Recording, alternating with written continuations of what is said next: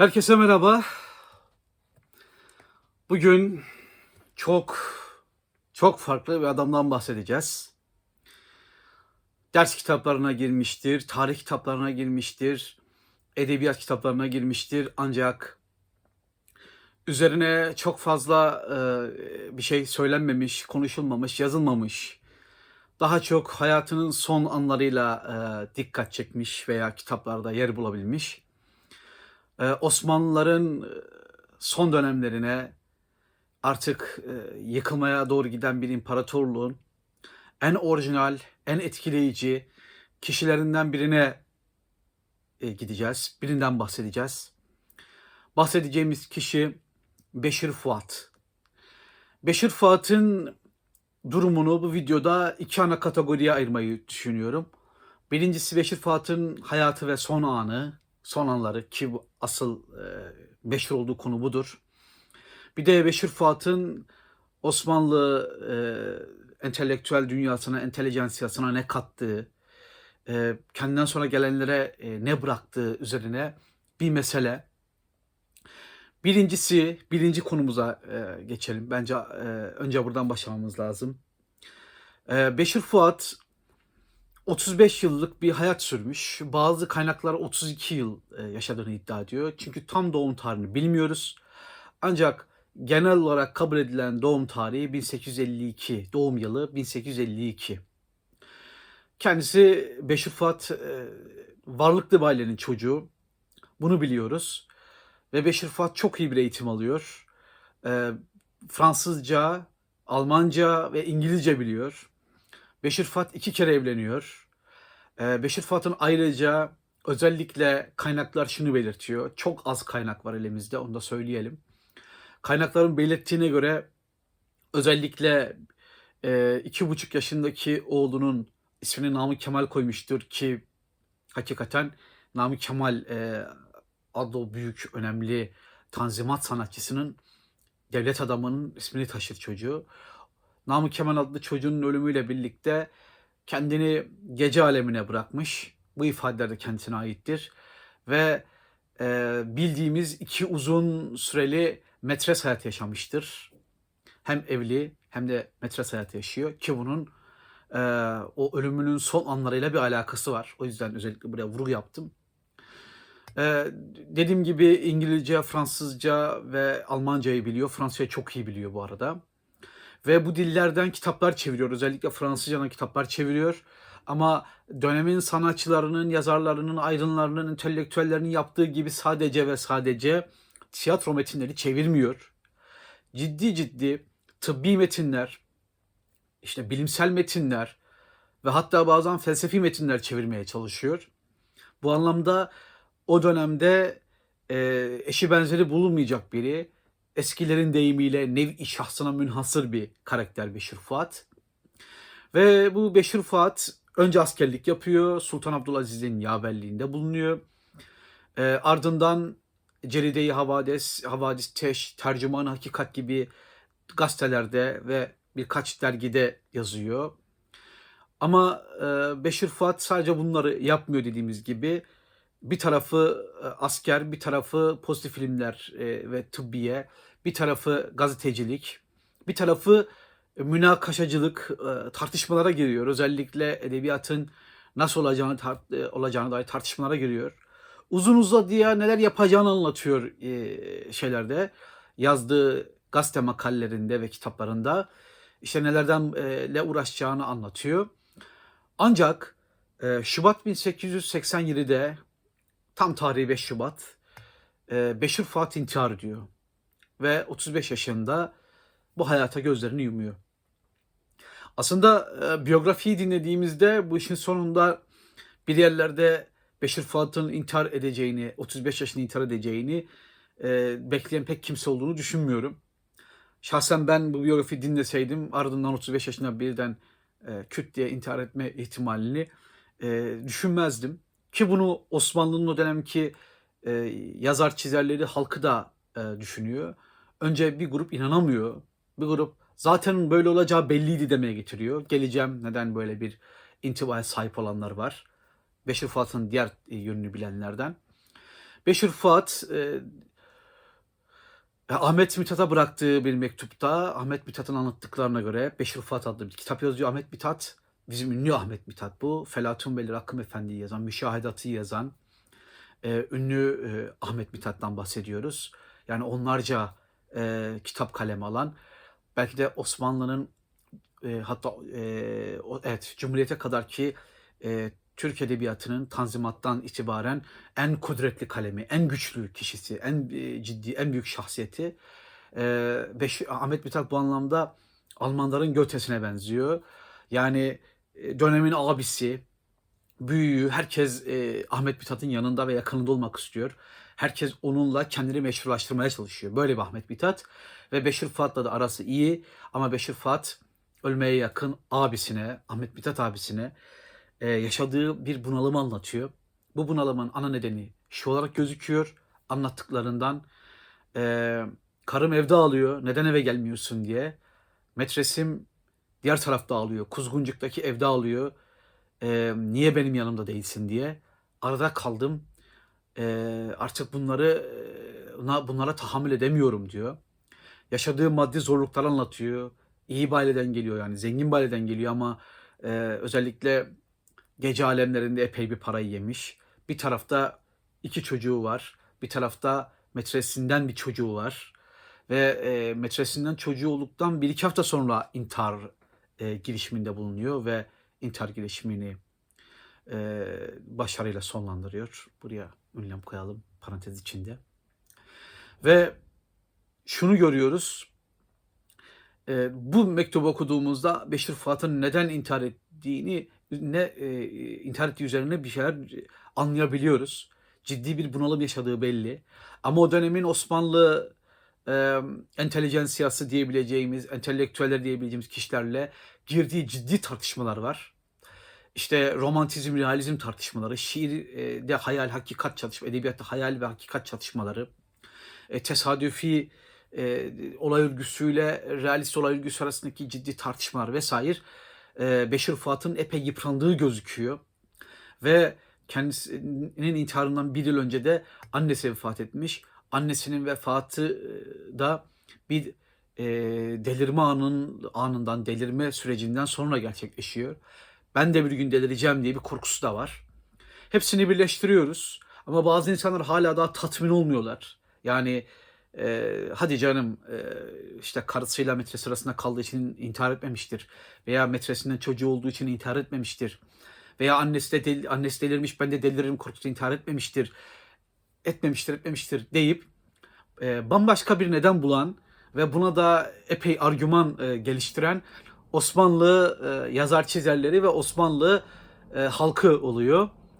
E, ve işte burada tam da mevzunun ikinci bölümüne doğru geçebiliriz. Ancak Beşir Fuat adlı kişinin bahsettiğimiz yazarın Victor Hugo üzerine, e, Voltaire üzerine biyografiler yazmış olan bu yazarın intihar ederken yaptığı çok enteresan bir şey var.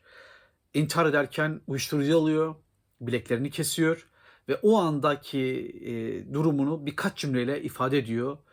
Ameliyatımı e, e, icra ettim, bir acı hissetmiyorum, sadece kan e, akarken biraz sızlıyor Az önce baldızım geldi. Onu içeri almadım. O da içeri girmeye tevessül etmedi. Ee, ölmek, e, böyle ölmek mutluluk verici. Ee, kolumu kaldırdım daha çok kan akısın diye. Acı çekmiyorum gibi cümleler kullanıyor. Bundan e, bu ve buna benzer cümleler kuruyor ama çok fazla bir cümle kurmuyor. E, ardından kalanları gelen süreci yaşa, yazamıyor zaten. E, yavaş yavaş artık bilincini kaybetmeye başlıyor. E, can acısı çekmeye başlıyor vesaire. Ve intihar etme anını e, yazan Beşir Fuat e, o dönemin Osmanlısında pek de ne diyelim düşünceleriyle sevilen bir adam değil. Şimdi gelelim ikinci bölümüne. Birinci bölümdeki yaşadıklarını anladık. 35 yaşına doğru yaşadığı çok ciddi süreçler var. Ardından Beşir Fuat yani e, ne yazdı da ne söyledi de bu kadar ha onun intiharının başka bir nedeni vardır diye insanlar düşündü. Asıl bomba orada zaten. E, Beşir Fuat e, Türk edebiyat ve Türk düşünce tarihinin aslında ilk materyalist yazarı. Bir anlamda ilk pozitivist yazarı. Bir anlamda ilk naturalist yazarı ve aslında daha da ileri bir cümle kurarsak Beşir Fuat Osmanlı'nın ilk ateist yazarı. Şimdi bu üst üste bir de bağlantılı, bağlantısız birçok e, kavram e, söyledik. E, ateist dememizde bir beis var mı? E, bunu tartışabiliriz. Ancak e, düşünceler en azından e, kutsal kitaplar gönderen bir tanrıya inanıp inanmadığı konusunda çok ciddi şüpheler var. Bunu açık açık e, söylediği yerler de var. Özellikle Voltaire'i çevirirken, Voltaire hayranlığı belirtirken bunu söylüyor. Beşir Fuat'a göre ana düşüncelerinden biridir Beşir Fuat'ın. İnsanlar şiirden, edebiyattan önce e, matematik, tıp, fizyoloji, anatomi, fizik, kimya öğrenmelidir. Buna inanıyor. Edebiyatta romantizmin yerine yani Victor Hugo'culuğun yerine bu anlamda bütün Osmanlı, bütün Osmanlı aydınları, bütün tanzimat yazarları birer e, romantik ancak e, Beşir Fuat realizmin ve naturalizmin edebiyata gelmesi e, düşüncesini savunuyor. Hemen herkes az veya çok e, dini bir hayatı yaşamaya çalışıyor, dindar bir hayat yaşamaya çalışıyor. Ama Beşir Fuat e, bir doğacı olduğunu, bir naturalist olduğunu, e, bir materyalist olduğunu, e, bazen açıkça yazabilme cüretini gösteriyor. Ama sempatik bir insan olduğu için ona kızmak yerine onunla tartışmayı e, veyahut onun düşüncelerinin e, neye tekabül ettiğini öğrenmeye çalışan bir Osmanlı e, zümresi var. Burası e, dikkat çekici bir bölüm. Ama bu çok eğitimli, belli ki çok zeki e, kişi Avrupa'yı, Avrupa Batı düşüncesini, e, yayınlanan kitapları anında edinebilme, satın alma, getirttirme ve okuyabilme kabiliyeti olduğu için döneminin insanlarından, döneminin yazarlarından, çizerlerinden çok daha önde bir e, Avrupa e, takibatı var. Yani 1870'lerin 80'lerin Osmanlı okumuş çizmişleri e, zümresi, okumuş zümresi veya e, eğitime meraklı, batıya meraklı insanları e, 1840'ların 50'lerin romantik dünyasını, 30'ların romantizmini halen daha savunurken e, şiirde, romanda, hikayede santimental duyguları, işte aşırı duyguculuğu savunurken e, Beşir Fuat kesinlikle ve kesinlikle realist olmayı, soğukkanlı bir edebiyatı ve duyguların bu kadar e, öne çıkartılmadığı bir edebiyatı savunuyor. Hatta Victor Hugo kitabında ki çok ciddi tartışmalara, e, eleştirilere uğramıştır Victor Hugo ile ilgili yazdığı biyografide.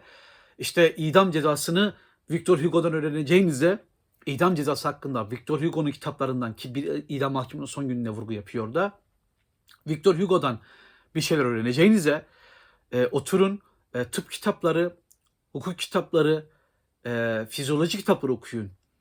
E, bu kitaplar üzerinden intiharı değerlendirin e, diyebilme bence e, ne diyelim en doğru ifade ne olur?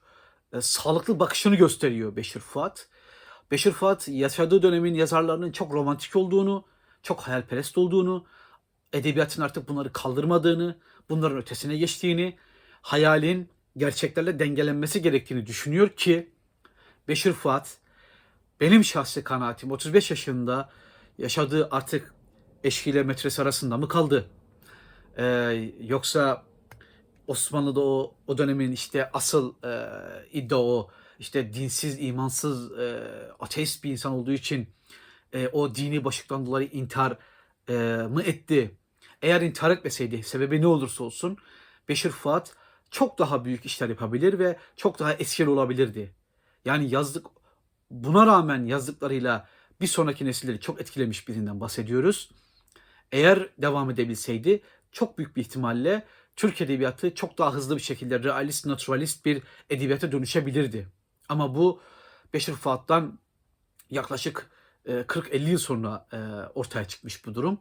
E, Halis Ziyalar'ın yazdıklarını saymazsak 40-50 yıla kadar bu realizm ve naturalizm e, düşüncesi çok daha öne çıkmış bir düşünce olmadı. Zaten felsefi olarak onun pozitivist yaklaşımı özellikle ilim dediği müspet ilimdir. Başka ilim yoktur diye bir tartışmaya giriyor zamanında. Bu düşünceler e, Osmanlı'dan Cumhuriyet'e yaklaşık 50 yıl sonra özellikle yer bulmaya, yer edinmeye başlamış düşünceler. Beşir Fuat bir edebiyatın ve bir e, düşünce dünyasının, Osmanlı düşünce dünyasının mecranı değiştirebilirdi. Yine de kıpırdatmış, kımıldatmış yerinden mecrasını değiştirebilirdi. Ancak çok ilginç bir şekilde hiç beklenmeyen, hakikaten beklenmeyen e, intiharı. Ama dediğim gibi bazılarına göre zaten e, ateist, dinsiz olduğu için e, bir gün bunu yapacaktı. E, o dini boşluğu yaşadığı için bir gün bunu yapacaktı düşüncesi var bazılarına. Bunu e, söyleyeyim bir daha. E, epey iş yapabilirmiş ama yaptıkları yine de az değil. E, döneminin yazarlarının adını dahi duymadığı Emil Zola'dan bahsediyor özellikle. Mesela bir nesil sonra daha çok okunacak olan Alphonse Daudet e, bahsediyor. Herbert Spencer'ın e, kitaplarından bahsediyor. Hatta onlardan bölümler çeviriyor.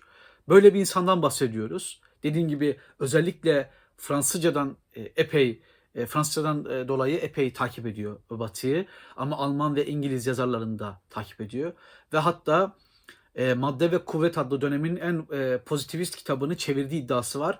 Ancak bu kitabı e, göstereceğim size. Orhan Okan'ın yazdığı Beşir Fuat ilk Türk pozitivisti ve naturalisti kitabı. E, bu kitapta araştırdım ama o kitabı bulamadım diyor. Öyle bir çevirisi var mı yok mu e, bulamadım diyor.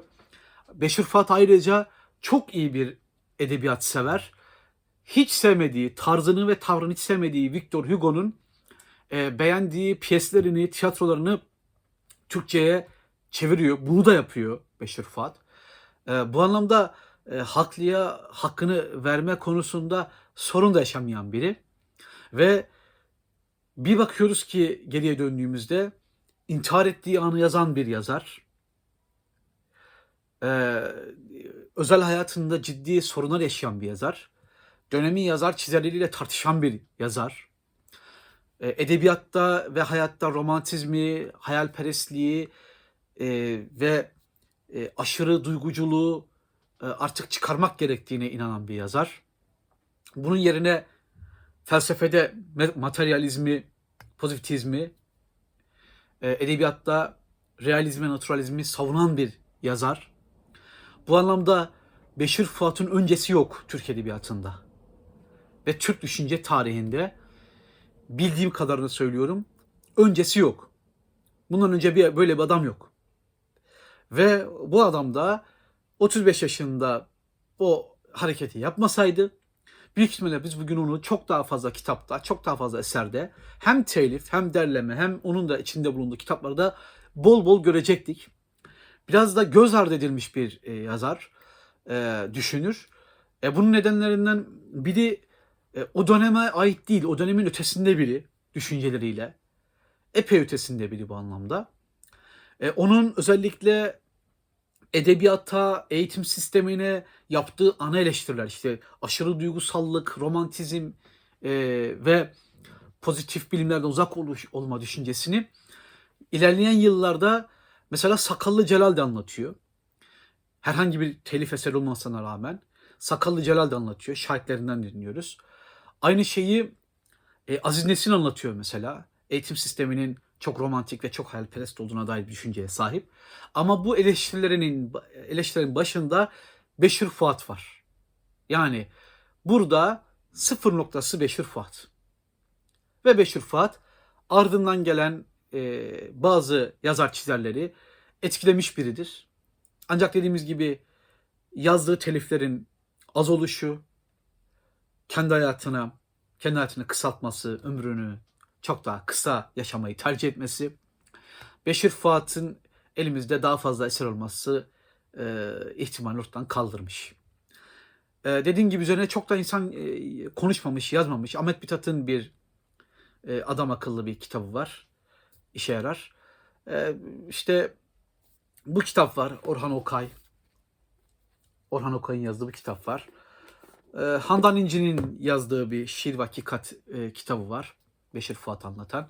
Ama çok fazla bir metin de yok Beşir Fuat'la alakalı. Ya da benim haberim yok varsa da. Ee, umarız daha iyi telif eserler çıkar. Ee, çok özel bir zeka, e, çok ciddi bir e, birikim.